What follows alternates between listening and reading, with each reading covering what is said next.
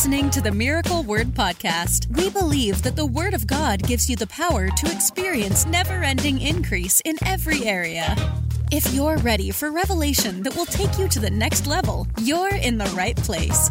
Here's your host, evangelist, author, and founder of Miracle Word University, Ted Shuttlesworth Jr.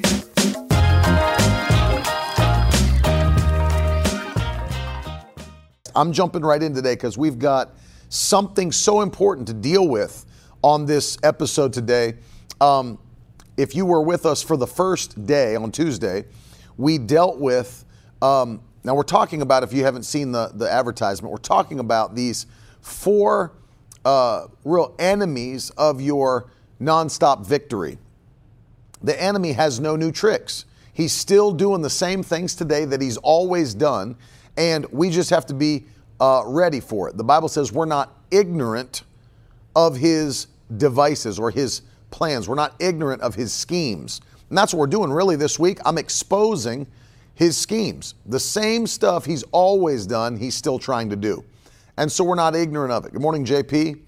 And so on the first day, Tuesday, we dealt with the first enemy of nonstop victory, which is a spirit of doubt and unbelief a spirit of doubt and unbelief. If you haven't seen it, you got to go back and watch it. Three things that we saw. Number one, the devil questions God's word, then he manipulates God's word, and then he contradicts God's word, which leads to disobeying God's word. That was day one, spirit of doubt and unbelief. Yesterday, we dealt with a spirit of fear that the enemy tries to put on God's people to harass their minds, to harass their lives. They can't even rest well and that's why, as I was teaching yesterday, I said, faith brings rest. Faith brings rest. No question about that. That when you're walking in a spirit of faith, it also brings a spirit of peace and a spirit of rest into your life. You can sleep through the night. You don't have to wake up four and five times wondering how you're going to make it. Faith brings rest. And so the enemy tries to use a spirit of fear. That was yesterday. If you missed that, go back and check it out. Today, uh, we're dealing with the third enemy of your nonstop victory. And I want you to start again today by putting this in the comments, putting this in your notes. Is that put put it like this: nonstop victory is my portion. Nonstop victory is my portion. That's exactly what we're declaring today. You're not called to go up and down. You're not called to go forward then back. It's not, as I've said for years, roller coaster Christianity. It is ever increasing, ever increasing faith. And nonstop victory is your portion in Jesus' name. That's right. Nonstop victory is your portion. Yes, that's part of your inheritance. Uh, I love what the Bible says in 1 Corinthians 15 57. Thanks be unto God who gives us the victory through Jesus Christ our Lord. Hallelujah. That's it, Brian. John Puma. Amen. Lena. Thanks be unto God who gives us the victory through Jesus Christ our Lord. We have the victory. Nonstop victory is my portion. In Jesus' name, it's your portion. And so, what is the third area? And that's what we're dealing with today. And as you saw, if you got my message this morning, this affects 100% of Christians. No question about it. I've now been in the ministry for over 20 years. I've seen uh, the enemy try to attack churches and families and people. And this, what we're dealing with today, is without question, without question, one of the number one things that I see the devil using uh, to bring division into the body of Christ and to bring division to where it strips you of your ability to overcome. And I'll explain how in this uh, message today. But it's number three, put it in the comments the spirit of offense. The spirit of offense. And I'm going to show you what I mean by that uh, and how it plays into your faith and to your victory and what the Bible has to say about this. The spirit of offense. Very dangerous thing to mess with, to mess with, to be constantly offended, easily offended. And we're going to talk about that today. Uh, if you can keep yourself from this one thing, it will save you so much in life. It'll save you so much. I can't even begin to tell you how much pain, sorrow, issues, problems, drama it will save just by not giving in and submitting or yielding to the spirit of offense. And, and I want to deal with this. I want to start by, because this is something even prophetic. I want to get into 2 Timothy chapter 4 because in this passage, Paul is prophesying about the, the last days which we're living in. In fact, if you didn't know this, we've been living in the last days since the day of Pentecost, according to the prophet Joel and Peter, the apostle, who quoted Joel's prophecy.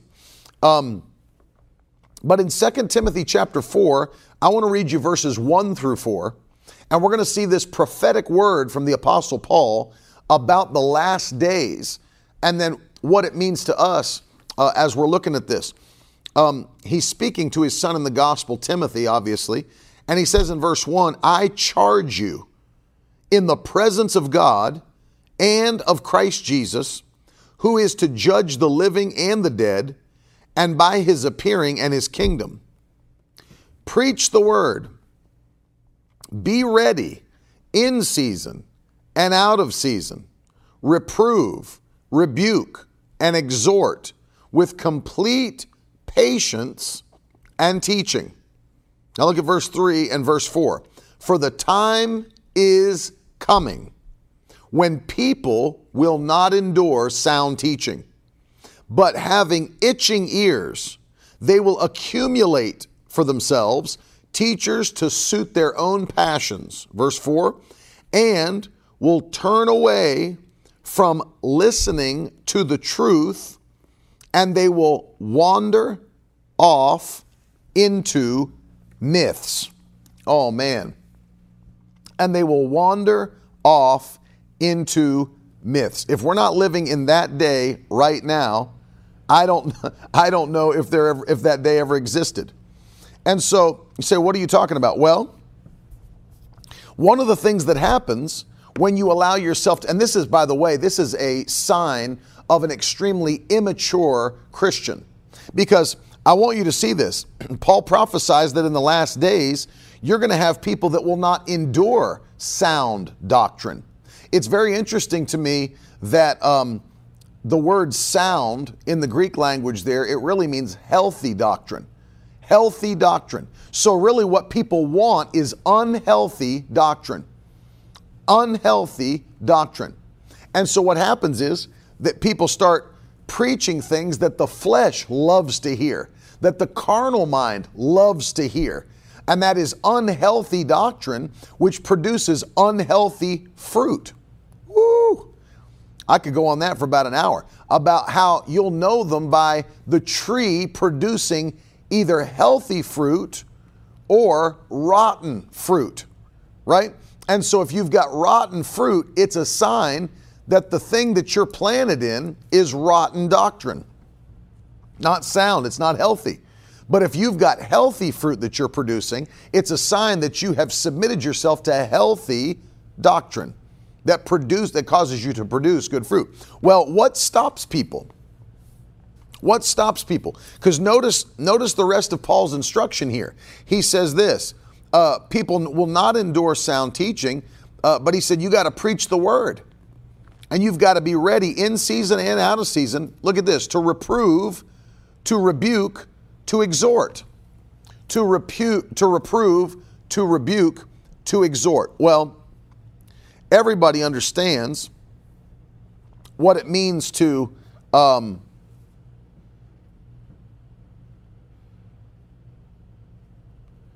everybody understands what it means to rebuke someone and everybody understands really what it means to exhort someone to encourage them to to uh, um, as he's doing here charge them encourage them to exhort them, right?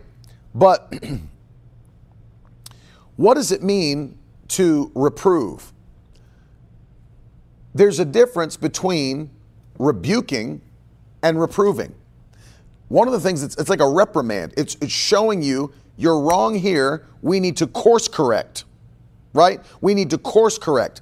Now, here's the problem. This is why I'm dealing with a spirit offense, spirit of offense, is because if you are an immature believer, the dangerous thing is that you now are in a position where you cannot receive correction.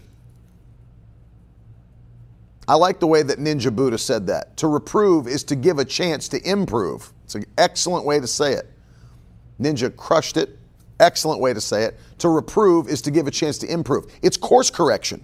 But what happens? The devil tries to sow a spirit of offense. And we live in that day today where everybody's offended about everything. Everything.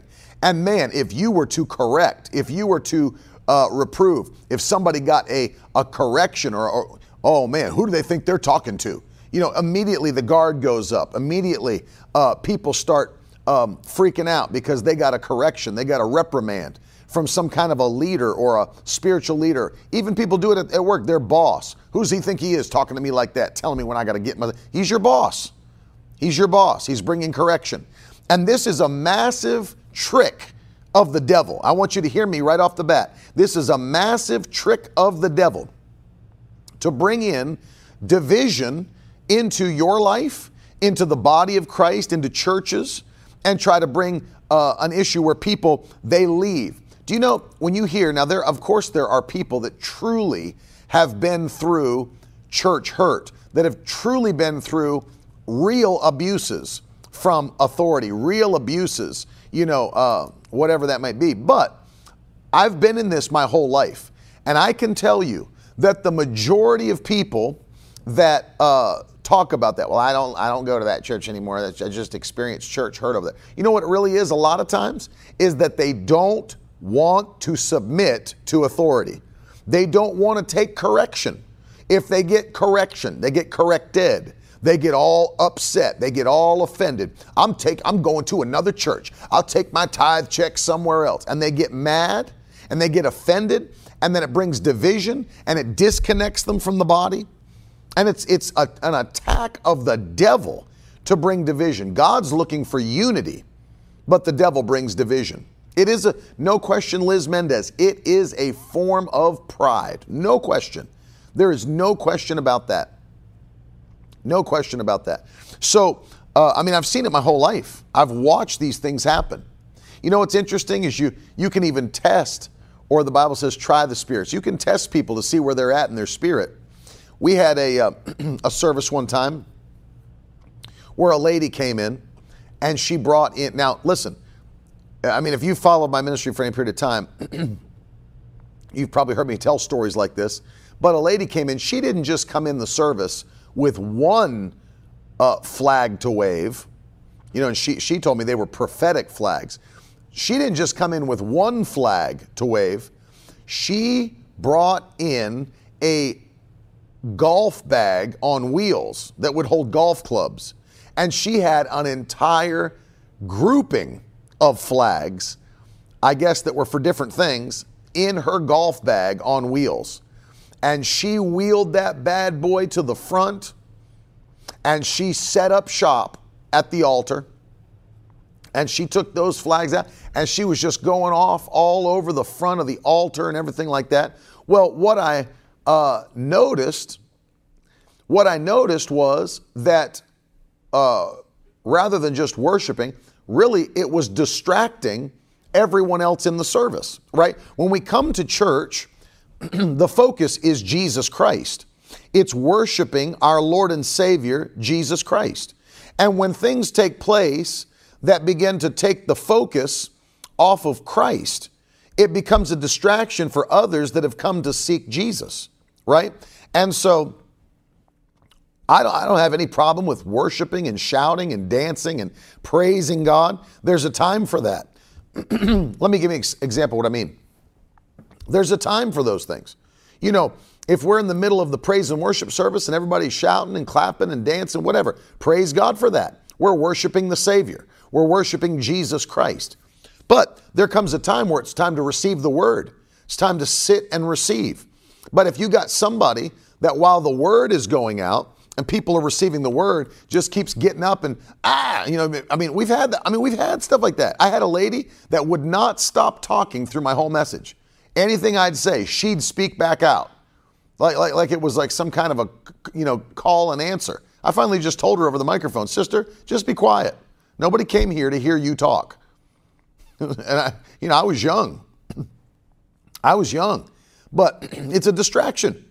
It distracts people from what they're tr- there to do receive the word of God, worship the Savior.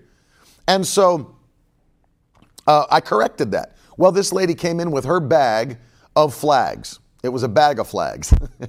and she set them up at the altar. Well, I noticed as she was going back and forth, I'm looking around the auditorium and people aren't worshiping anymore. They're just watching this lady. They're just watching this lady do her thing. And so I was like, this is not of the Lord because it's taking the focus away from Jesus. It's taking people out of their worship and to focus on her. So I just had an usher tell her, ma'am, we don't mind if you wave that, but just go take it to the back where it's not in front of everyone's face and do it behind the chairs. Oh man, she got so angry as though we had shut down God's plan for man. And she jammed her flags back in her golf bag and stormed out of the service. Well, that right there reveals what her spirit was like. Was her spirit truly humble before the Lord? Was her, was her spirit a worshipful spirit, a, a loving spirit? No. No, she was quick to be offended because she couldn't be the center of attention. She was quick to be angry because she couldn't have all eyes on me. You're not Tupac. So, you know, it's like, I don't understand how that people can't see that very simple thing that there, there are things that are a distraction, but if, if correction comes, if correction comes, you got to be humble enough to say, "Oh yes, let me receive that correction. Let me abide by that. Let me." You're in the flesh. You're not in the spirit. You're in the flesh. We, we were having a service, and the power of God hit, and uh, uh, where was I? Pennsylvania, and I was in Pennsylvania, and we're having the service. Power God hit the place, and people started running around the auditorium. I mean, a, a lot of people. Well, then there comes this guy across the front uh, it's apparently it's not enough for him to run around with everybody else that is getting blessed by the worship and the praise, whatever. He has to crawl on hands and knees across, you know, making these noises. I don't know if he thought he was a dog or what. But I told, I mean, I saw it one time, this guy crawling on his hands and knees in circles around the auditorium. I said, tell the usher, tell him to, I said, usher, tell him to get up and either do it, you know, do it normally or go sit down. you know, what are you doing? And so this guy, all offended now that he can't crawl on his hands and knees and look like a dog in the service, goes back to his chair and sits there the rest of the service with, with his arms folded and crossed with an angry face. you know, oh, he was so into it two seconds ago until he was told and given an instruction. Oh, now he's mad. So you can see it's not the Holy Ghost. You know, it's not the Holy Ghost, and it's not like I needed a word of knowledge to know it wasn't the Holy Ghost, but it's just a proof. It's a test. Your spirit's not submitted to God. Your spirit's not submitted to God. That's why you can't take one instruction from authority and you're angry, you're mad. You go and fold your arms in the back, right? And, I get that, but that's that's that's a sign of carnality and immaturity. And it keeps people out of the blessing of God because it brings division. And if you can't receive correction, then you can't receive direction. If you can't receive correction, you can't receive direction. Paul's dealing with that. There's coming a day where people will not endure sound teaching. They'll not. They'll wander away from what's right. And what why? Because they can't receive correction, reproof, rebuke, they can't receive exhortation, they just can't. And so they get angry. They get bent out of shape. And then they go to another church. I'm going to tell you something, brother. I, I have, I've experienced church hurt. No, you haven't. It's that you have a rebellious spirit and you can't take correction. And so as a result, you just leave anytime there's structure.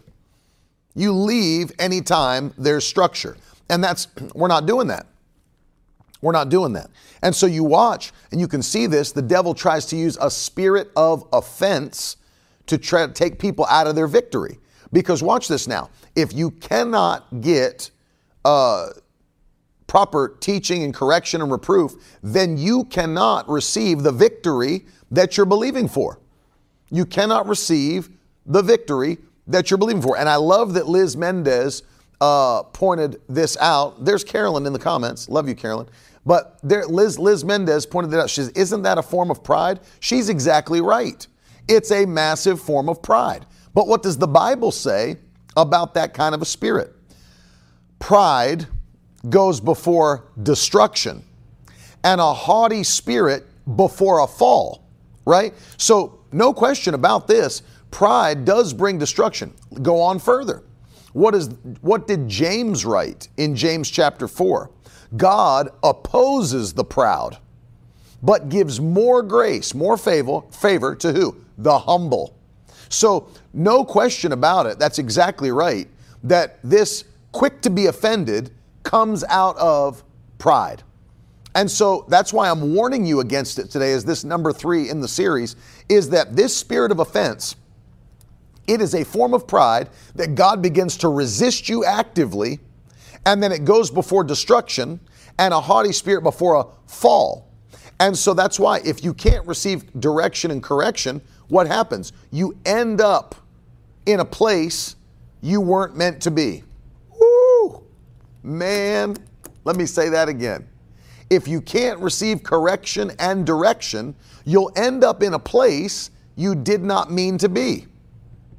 I mean, I'm thinking about it. If you've ever um, had to turn on your uh, Google Maps or something, Apple Maps, to get to a place you've not been before, I've used this analogy so many times. We would think a person was insane if they started getting angry and offended and mad at Google Maps or Apple Maps because the voice came on and gave us a direction on the GPS. We would think the person we were driving with was out of their mind. If the phone piped up and said, in 300 feet, turn right and the person got all ticked off at the steering wheel. I don't know who this phone thinks they are that you can boss me around. You're not the boss of me. I'll turn right when I feel like turning right. I'm not turning right in 300 feet. I'll turn right in three miles when I feel like turning right. But we would think they were out of their mind. Because isn't it funny how people can understand oh, if I want to get to my destination as quickly as possible and with as little delay as possible, this program understands how to do it. I'm just going to follow the instructions, right? So, what is that? It, really, Google Maps is correcting you, right? Because you're on a certain path and it's saying, stop traveling on this path and take a right here in 300 feet. Th- think about that. It's not just direction. Google Maps, Apple Maps is correcting you because you could stay on 95 Interstate 95 as much as you want. You could stay on it and stay on it. But, you know, if you're headed, uh, you know, down to Miami or up the coast, but you're trying to get to a specific city, listen, it's correcting you. If you want to get where you say you want to go, then I'm correcting you. Stop driving on 95 and te- take exit 173 right now. So I I'm not taking no exit 173. Okay, well then you can keep driving on 95 all the way until you get to northern Maine. And you didn't want to end up in northern Maine, but I've driven 95 all the way up into Maine. I've done that. That's not where you wanted to end up. You were trying to get to a city in Florida. So, but because of you, I can't take instruction. Who's who's that Apple Maps think they're talking to, telling me to turn off onto this exit? I'll, I know where. I, okay, it's telling you how to get where you're supposed to go and the quickest way possible. So listen, you could get all the way to Maine and realize your mistake and say, oh, shoot, I got to turn around and go back to Florida. That's a big mistake. And so when correction comes, it's direction. Instead of spending 10 years in a place you weren't supposed to be, take a correction, take direction from the Spirit of God, from spiritual leaders, and quickly get to the place that God has for you. But see, that's why the enemy doesn't want you to be able to receive direction and correction because he wants you in no man's land. He wants you way out in the middle of nowhere where you were never called to be. And sit there and then you're sitting there wondering, how did I even end up here? How did I even end up here? What is going on with my life? What is going on with my how did I get here? But if you receive correction and direction, right? I love this passage. Judge yourself and you'll not be judged. Woo! Judge yourself and you'll not be judged. What, what does that mean? Well, think about it this way. What about people that spend their whole life not judging themselves in their diet and exercise for their physical health? What will happen at some point? At some point, the doctor will judge them. Right? The doctor will judge them. The doctor will say, listen, you've destroyed your body by your diet and lack of exercise, and now you're pre diabetic, you're diabetic, now you have heart disease, now you have high blood pressure, now you have uh, whatever it might be. Oh man, well, you know, and then what's going to happen? Well, because you didn't judge yourself, now he has to judge you. Now he has to be the one that corrects your diet. Now he has to put you on medication. Now you might need a surgery. How he has to judge your body now because you didn't judge your body. It's the same thing in the spirit realm. If you'll judge yourself now, you won't be judged later.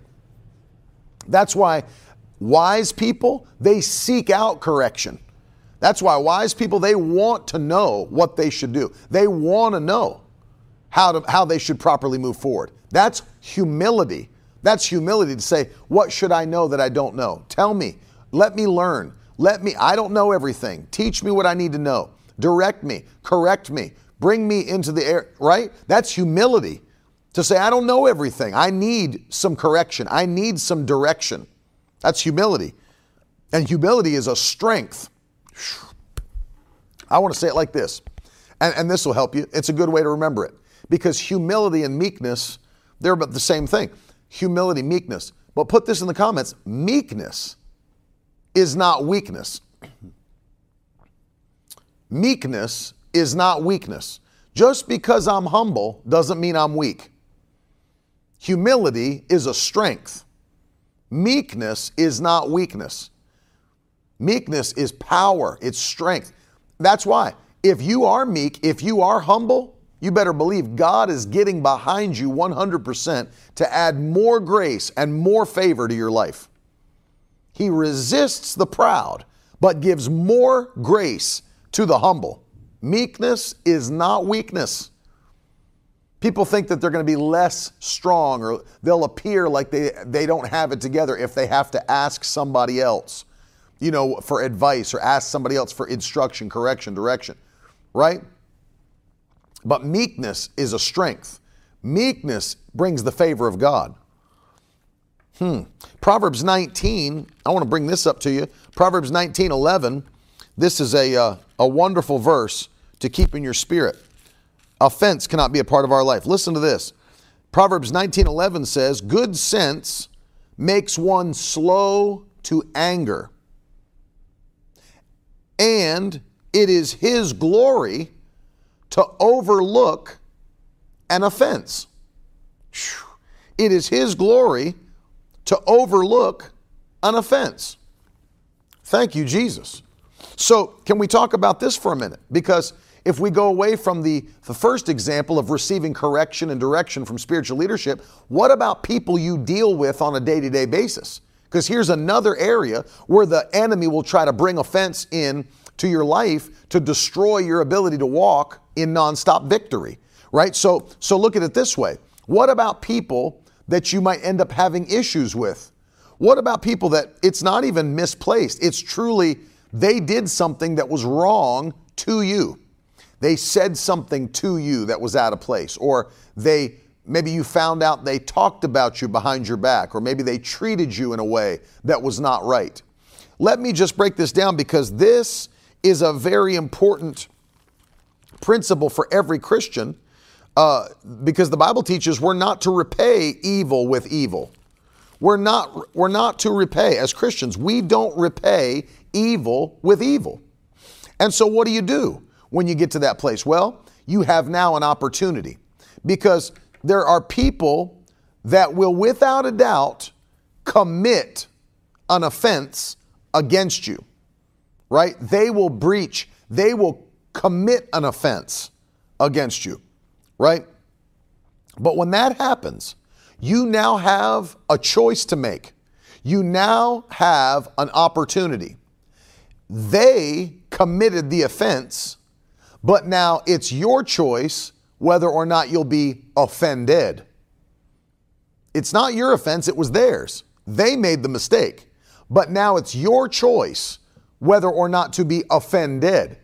They have the offense, you won't be offended. And so it's like what I just read.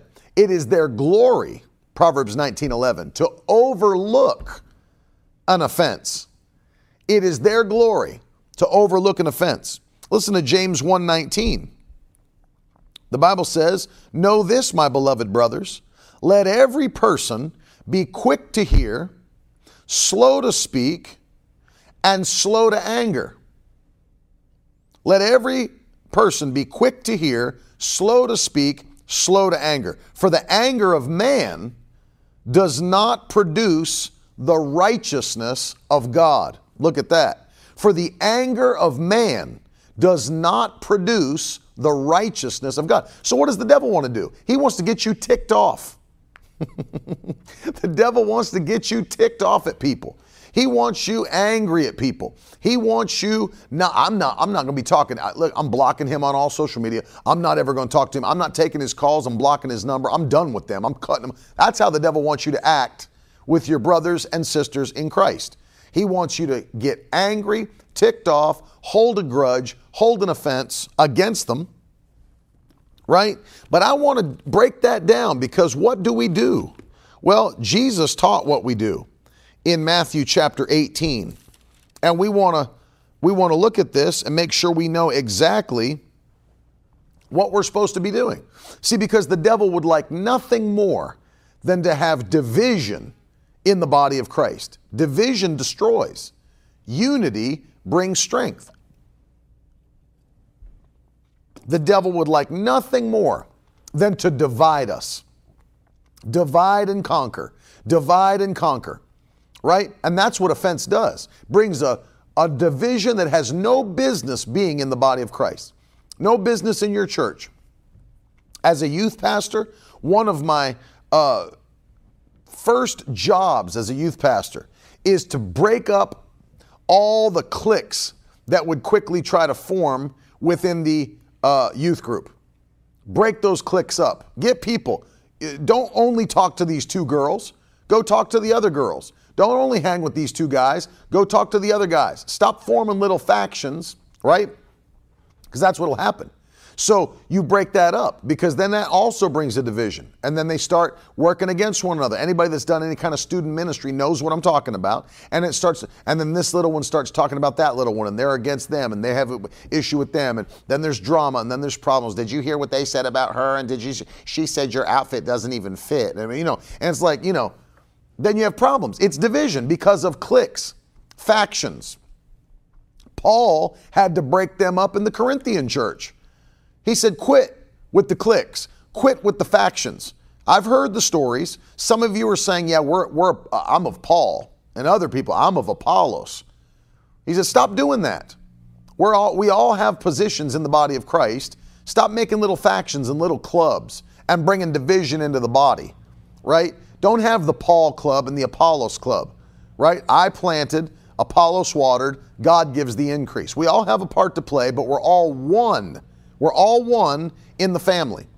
Amen. I remember my father, one of his first uh, revivals that he ever preached after getting married with my, to my mom. And they come into this church. It's the Sunday morning service. It's the Sunday morning service. Never been to this church before and uh, they come in, and um, my father can feel something's not right in the church, and the Lord speaks to him and tells him that something's not right in this church. So he gets up, the, takes the mic for the first service ever, the revival that's supposed to go the week, and he says, The Lord says that every, you all need to repent.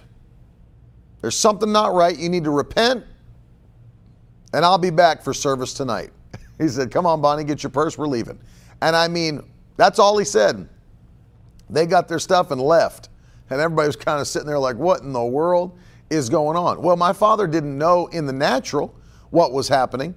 The pastor knew, the people knew that for years there had been a massive family grudge in that church. And all the people from one family sat on this side, and all the people from the other family sat on this side, and they would not cross the aisle. They would not speak to one another. They would not interact with one another. Nothing. I mean, heavy grudge going on. Well, God can't move in the midst of all that junk. God, you can't have revival where all this uh, division and hatred and problems, you can't have revival in the midst of all that. God doesn't move. Faith doesn't move in that atmosphere, which I'll talk about in a minute. Faith doesn't move in that atmosphere. And so they were all against each other. They all had issues with one another, all fighting with one another. And my father knew it by the Holy Ghost and said, Repent, I'll be back tonight, start the revival, and left. And they went and got, I think, uh, breakfast or, or brunch or whatever. And so they come back. Well, what my dad didn't know, he didn't know about those grudges. But after he said that, the power of God hit that place after he left.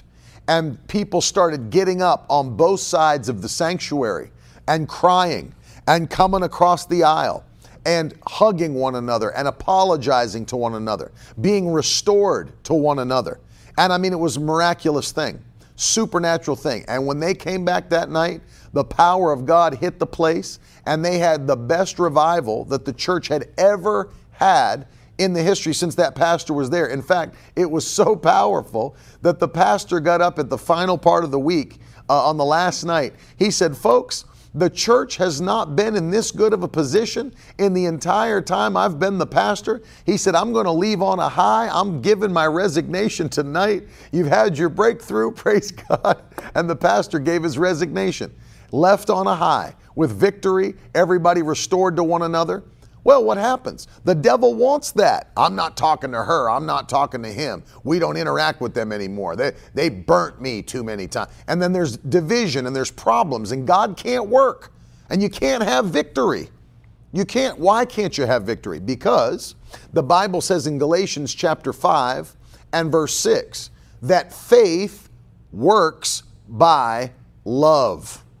Faith works by love. If you are not operating in love, you're not operating in faith. You can't. Because love is the channel by which faith is released. Faith works by love. Hallelujah. You know, when you step out of love, you've stepped out of God because the Bible says God is love. You can't be outside of love and be in God and in His will because God is love. You can't hate. That's why uh, John uh, wrote in, in 1 John, he said, any sister, see, faith works by love. You know, and that's why I always point out Mark chapter 11. We love to read Jesus' words have faith in God. You know, if you speak to the mountain and tell it to uh, be cast into the sea. Do not doubt in your heart, but believe that the things you've spoken will come to pass. You'll have whatsoever you say. Therefore, I say unto you, whatsoever things you desire when you pray, believe you receive them and you shall have them. And then we stop quoting.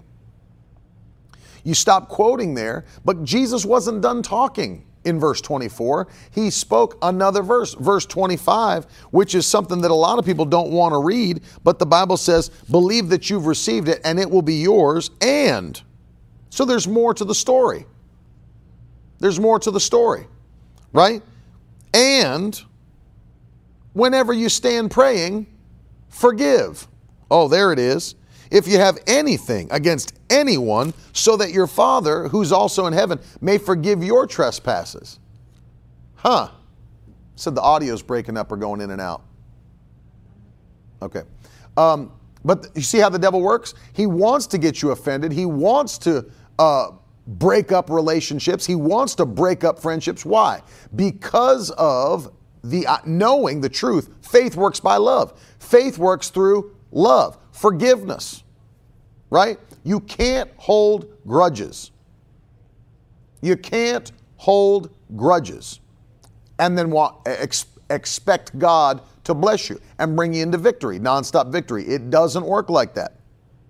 It doesn't work like that. So that's a trick of the devil. Now, what did Jesus say? What did Jesus say?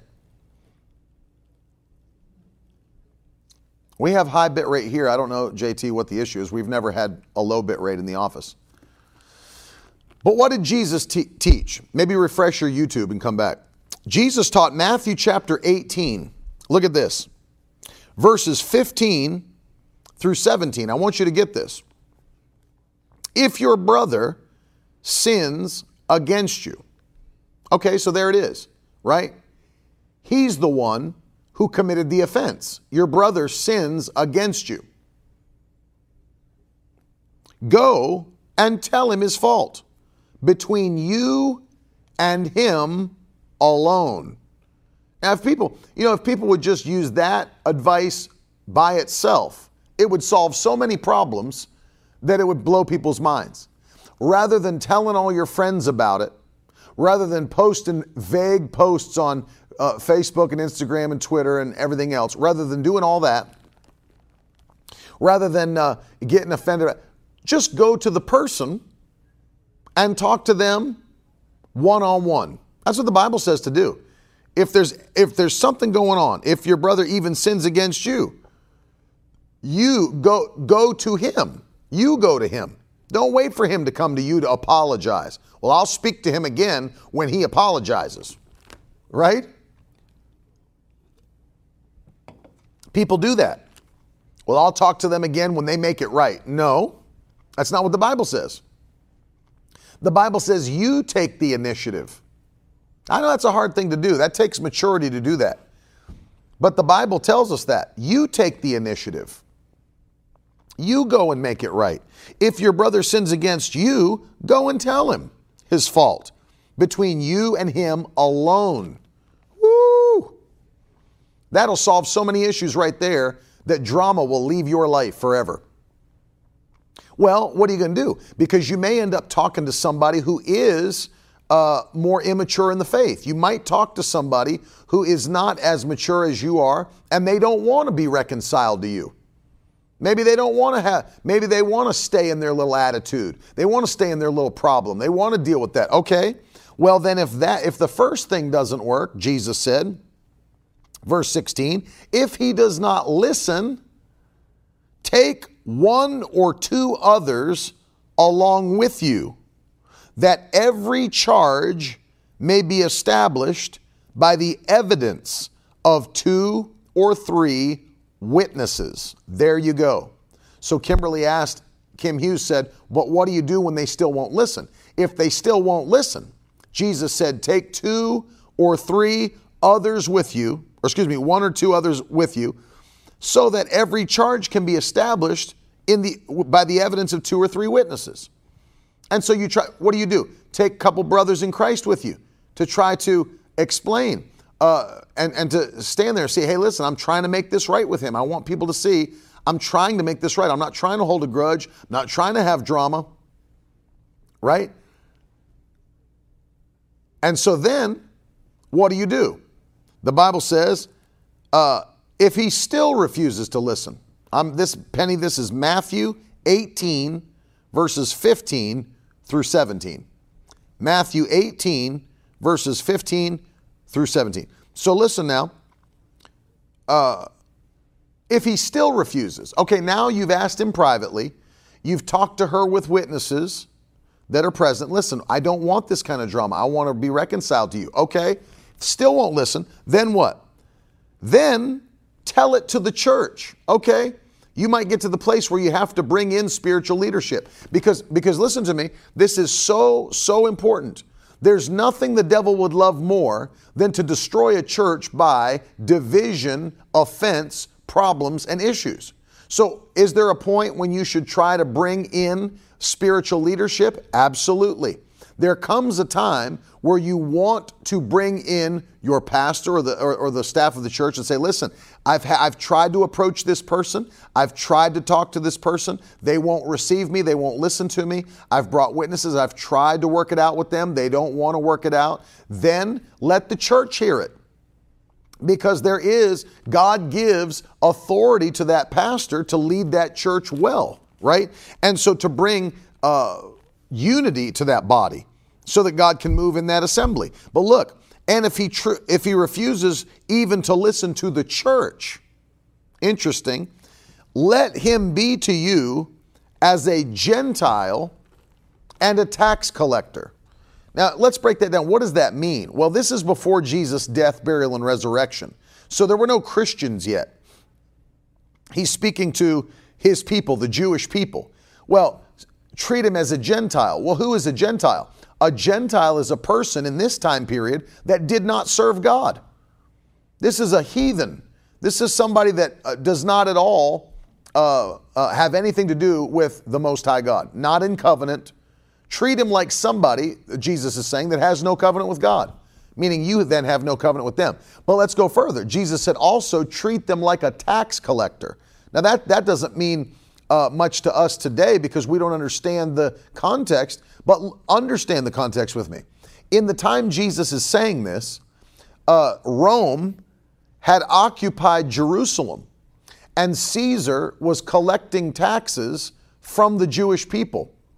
And because Rome's uh, soldiers were occupying the city, it, it, it was now under con- the control of Rome. But watch this here's what they would do they would take Jewish people and hire them to be tax collectors to tax their own people. And then it was kind of a known thing that the, there was wickedness, there was uh, um, crookedness, if you will, cheating people, taxing them more than necessary, skimming off the top. So the Jewish people, if you read the historical uh, thing here that you can, and I've, I've, in, I've encouraged you guys, if you ever want to do this, get the IVP Bible Background Commentary. IVP Bible Background Commentary by Craig Keener. It gives you all kinds of cultural references and background to the New Testament. Uh, and there's one for the Old Testament as well. But it'll show you some things. Why tax collector? Because the Jews viewed their, their Jewish tax collecting brothers as traitors. That's an important thing that Jesus is saying here. View these people as traitors and as people who do not have a covenant with God, Gentiles, heathen. Wow. I mean, now that really jumps off the page. Now that really jumps off the page to say this is how serious Jesus thought this issue of forgiveness was. Yes, Craig Keener. This is why Jesus thought this was so serious that not to have divisions, not to come in and, and uh, hold grudges one, one against another. He knew it tears down God's work when people operate outside of walking in love and hold grudges and have offense and, and they feel it always walking and being offended. He said, if you can't get these things worked out with these people, then that's fine. At that point, they've had three chances. They, they had a chance with you privately. They had a chance with you and your witnesses. They had a chance with you and the church. And now they won't listen. That's three. Tr- it's not like we're, it's like that's three chances to have grace and mercy and you still reject it every time. Okay, then bye, Felicia. We don't I don't want that in the house of God. We don't need that drama in God's house. We don't need that destructive, cancerous spirit in God's house. And so goodbye. Goodbye. We don't need it. We don't want it. Treat them like a tax collector, a traitor. Treat them like a Gentile, a heathen. A heathen traitor. Have nothing to do with them. Did you know that that's what Titus said? What do you do? Oh, yeah. That's right, Kelly. Refusing to listen is rebellion, and rebellion is as the sin of witchcraft. What do you do when people stir up divisions in the church? What, what do you do when people try to stir up divisions uh, in your life? Well, Titus, uh, Paul's letter to Titus tells us because um, it's dangerous. That's why I'm dealing with it. It affects 100% of Christians. And it's a wicked, wicked attack of the devil. Listen to this. The Bible says in Titus chapter 3, uh, verse 10 and 11, okay? Titus 3, 10 and 11. As for a person who stirs up division, after warning him once and then twice have nothing more to do with him, knowing that such a person is warped and sinful. He is self condemned. There's the same word to the New Testament church that Jesus was giving to the Jews. Do you see that? That's Titus chapter 3, verses 10 and 11. As for a person who stirs up division after warning him once and then twice, have nothing more to do with him. Knowing that such a person is warped and sinful, he's self condemned. Well, listen, uh, Paul, don't forget, Um, Paul, this is one of Paul's pastoral epistles. He's talking to Titus, who is a pastor. So notice now, this is like when you get the church involved. And he's saying to Titus, listen, if you've dealt with these people, if it comes to your attention, warn them twice only. Twice only. So that means now what? They've had an opportunity to meet with the person privately.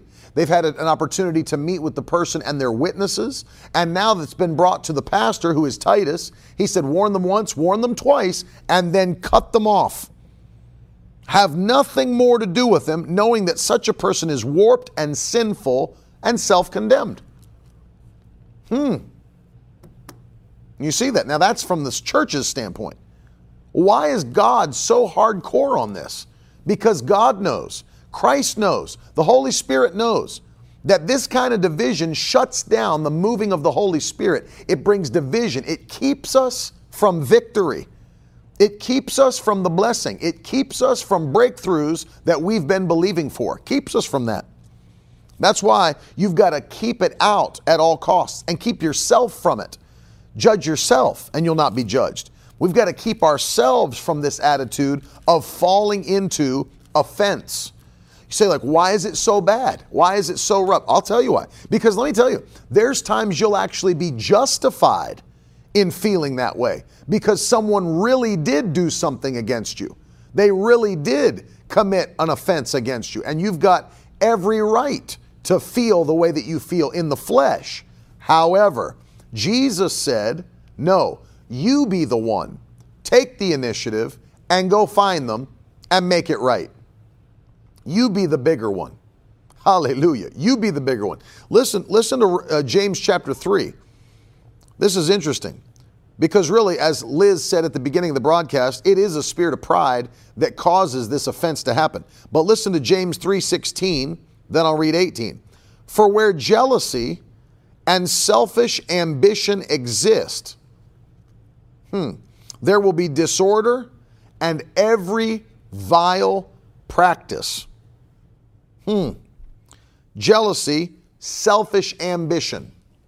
You start getting all about yourself. Paul prophesied this. In the last days, there would people that would be lovers of themselves and lovers of pleasure rather than lovers of God. And that's right. And, and Denise said we have to give up our right to be offended. And that's right, because you do have a right. It was wrong what they did. It was wrong what they did. But you've got to be the person that brings peace. That brings peace. Look at this. The Bible says, and man is this good. Man is this good. James 3:16. For where jealousy and selfish ambition exist, there will be disorder and every vile practice. So, so watch. The devil knows if he can get you into that kind of selfishness, where it's all about me, it's all about me, it will bring what? Disorder, which he would love to sow into the people of God and the church, and every vile practice. So it will all stem out of that place, James said. It'll all stem out of disorder and selfish ambition. It'll stem out of that. Every vile practice. Now go down to verse 18. James 3:18.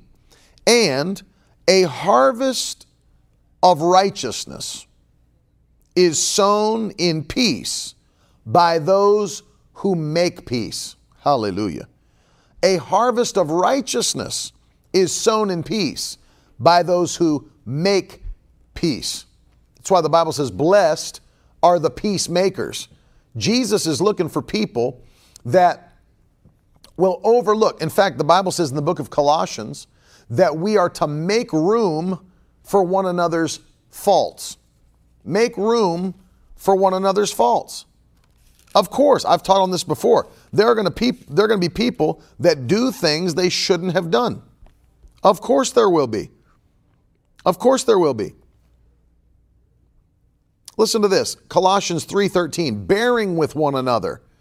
And if one has a complaint against another, forgiving each other. As the Lord has forgiven you, so you must also forgive. So so notice, this is a dangerous thing, and the devil would love to use it to bring that kind of uh, attack. But that's why the Bible says God blesses peacemakers. He's blessing those who make peace. There's a harvest of righteousness because it brings nonstop victory.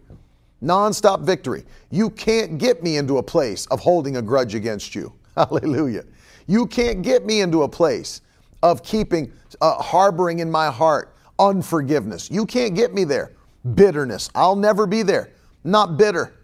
Hallelujah. I'm not bitter. Do you know when Dr. Rodney Howard-Browne started out in the ministry?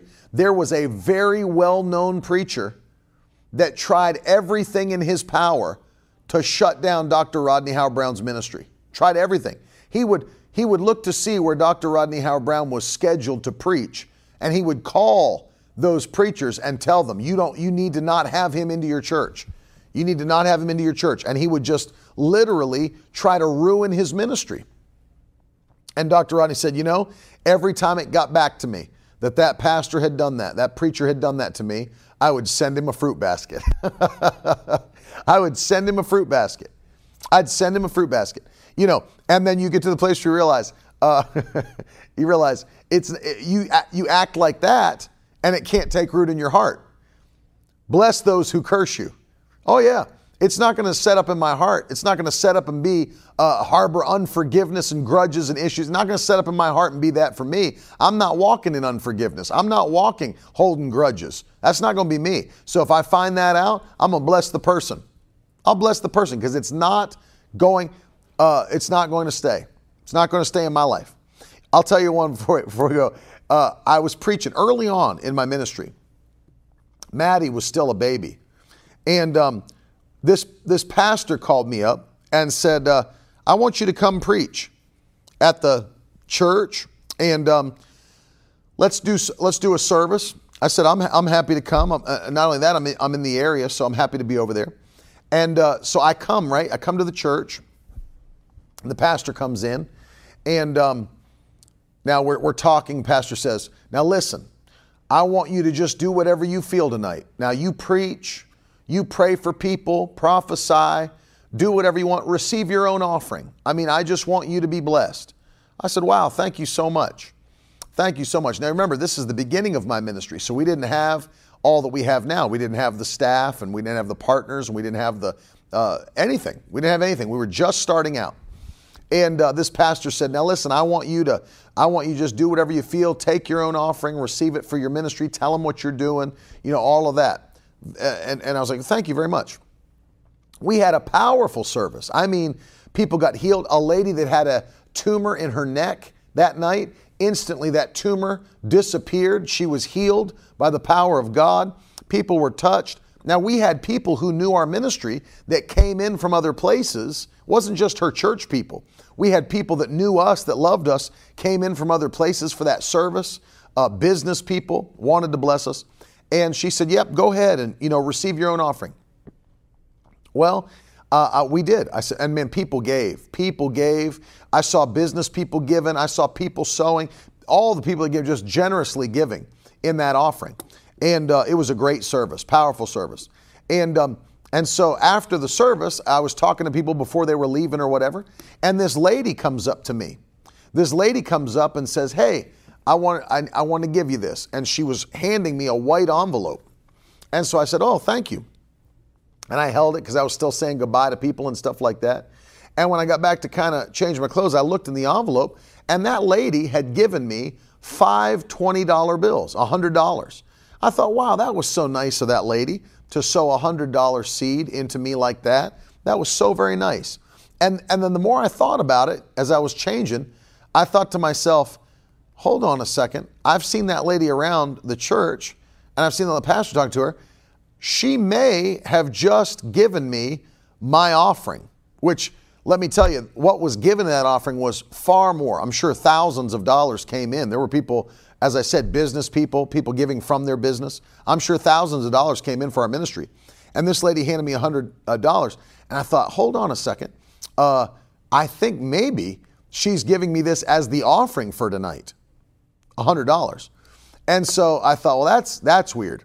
And so uh, I, I, I, told the pastor, I said, so uh, just to check it out, you know, I said to the pastor, so, Pastor, were you going to just um, uh, you know, give us the offering, or were you going to just write one check to our ministry? How, how did you want to do that?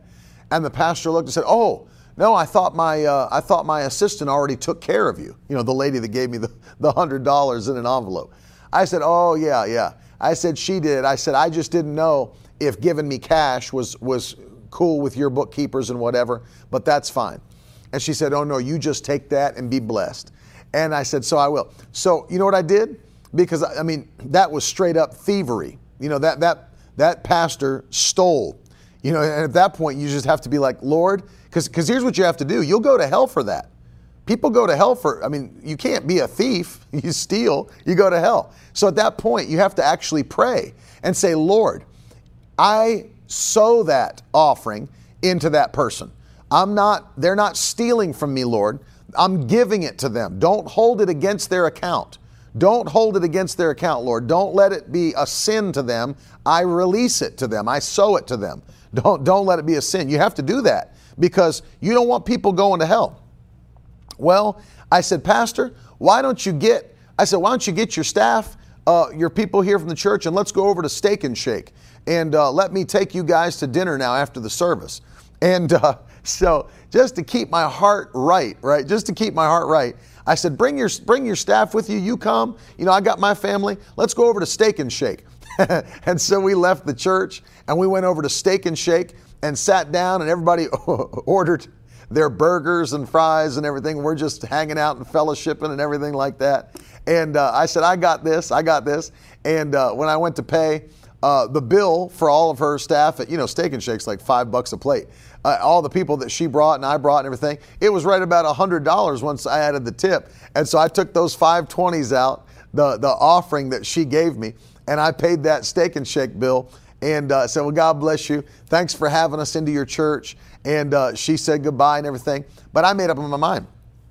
I'm not allowing this issue uh, to, to uh, you know, put me in a position where I'm offended now and I'm angry and I'm mad and I'm holding un- my unforgiveness in my heart. Well, I'm sure, I'm sure it's no surprise to you that here we are these years later and that pastor is no longer in the ministry. That pastor no longer has a church that pastor's not doing anything for the Lord anymore. Well, you can't. You can't live your life that way and keep doing things like that in God's kingdom and be a thief and let and have God put his hand of blessing on you. It doesn't work. But see, there's tests that happen. And I'm going to pray for you in just a second, but there are tests that take place that the Lord he'll, he'll he's watching you. Will you allow this to keep you in a place of unforgiveness and bitterness? Uh, I, I look back and laugh about it even now you know, it's probably more funny now than it was then, but I look back and laugh. I'm not saying like, that stupid pastor holding that back, stealing from me. You know, I'm not doing that. And even then, just to make sure my heart was in the right place, I'll take it and spend it on you, you know, just so that you're blessed or whatever. Because I want to make sure that my heart stays in a place of forgiveness. My heart stays in a place of love. My heart stays in a place where the Holy Spirit can move, right? Because I refuse to let the devil use a spirit of offense to keep me from victory after victory, breakthrough after breakthrough, increase after increase. I'm walking in love, I'm walking in forgiveness, I'm walking in peace, and the, the devil will not steal my victory by tricking me into a place of offense and bitterness and unforgiveness. I'm not doing it. It's not going to come into my heart. It's not going to come into my house. It's not coming to my ministry. We walk in love. We bless those that curse us because truly you can't curse us. You can't curse us. You know that. You can't curse us because God is the one who said, I'll bless those that bless you and I'll curse those that curse you. Even if people tried to curse me, God brings people to bless me. So you can't curse what God's already blessed. You can't curse what God's already blessed. Hallelujah. And so, Father, I'm praying for the Victory Tribe today. I'm praying for those watching and listening that the enemy has tried to use this trap, this tactic to bring unforgiveness and bitterness into their heart, to try to get them to hold grudges and to be offended about what's happened with other people, even if it's family members, even if it's those that are, are very close to them. Those that are very close to them. And, and, and so I want to uh, ask you, Lord, today, touch their heart. Now, if you're watching and you've been dealing with this or you've maybe gone through this, even uh, recently, I want you to pray with me today because listen, I don't want this to be a root of bitterness in your life. I don't want this to be a place of unforgiveness where God can't touch you, where God can't use you, where He can't bless you. So I want you, if that's you, pray this with me today, whether you're on the podcast or watching on the broadcast. Say, Father, in Jesus' name, I forgive those that have wronged me. I ask you today to give me peace in my heart. Give me a love for those that have used me. Give me a love for those that have worked against me. I pray you bless my enemies and those that have spitefully used me in Jesus' name. I release all bitterness in Jesus' name, all unforgiveness. I'll not hold grudges. I walk in love in the mighty name of Jesus Christ. And Lord, let your hand of blessing be upon me as I move forward. Strengthen me to walk daily in supernatural forgiveness. In Jesus' name, amen.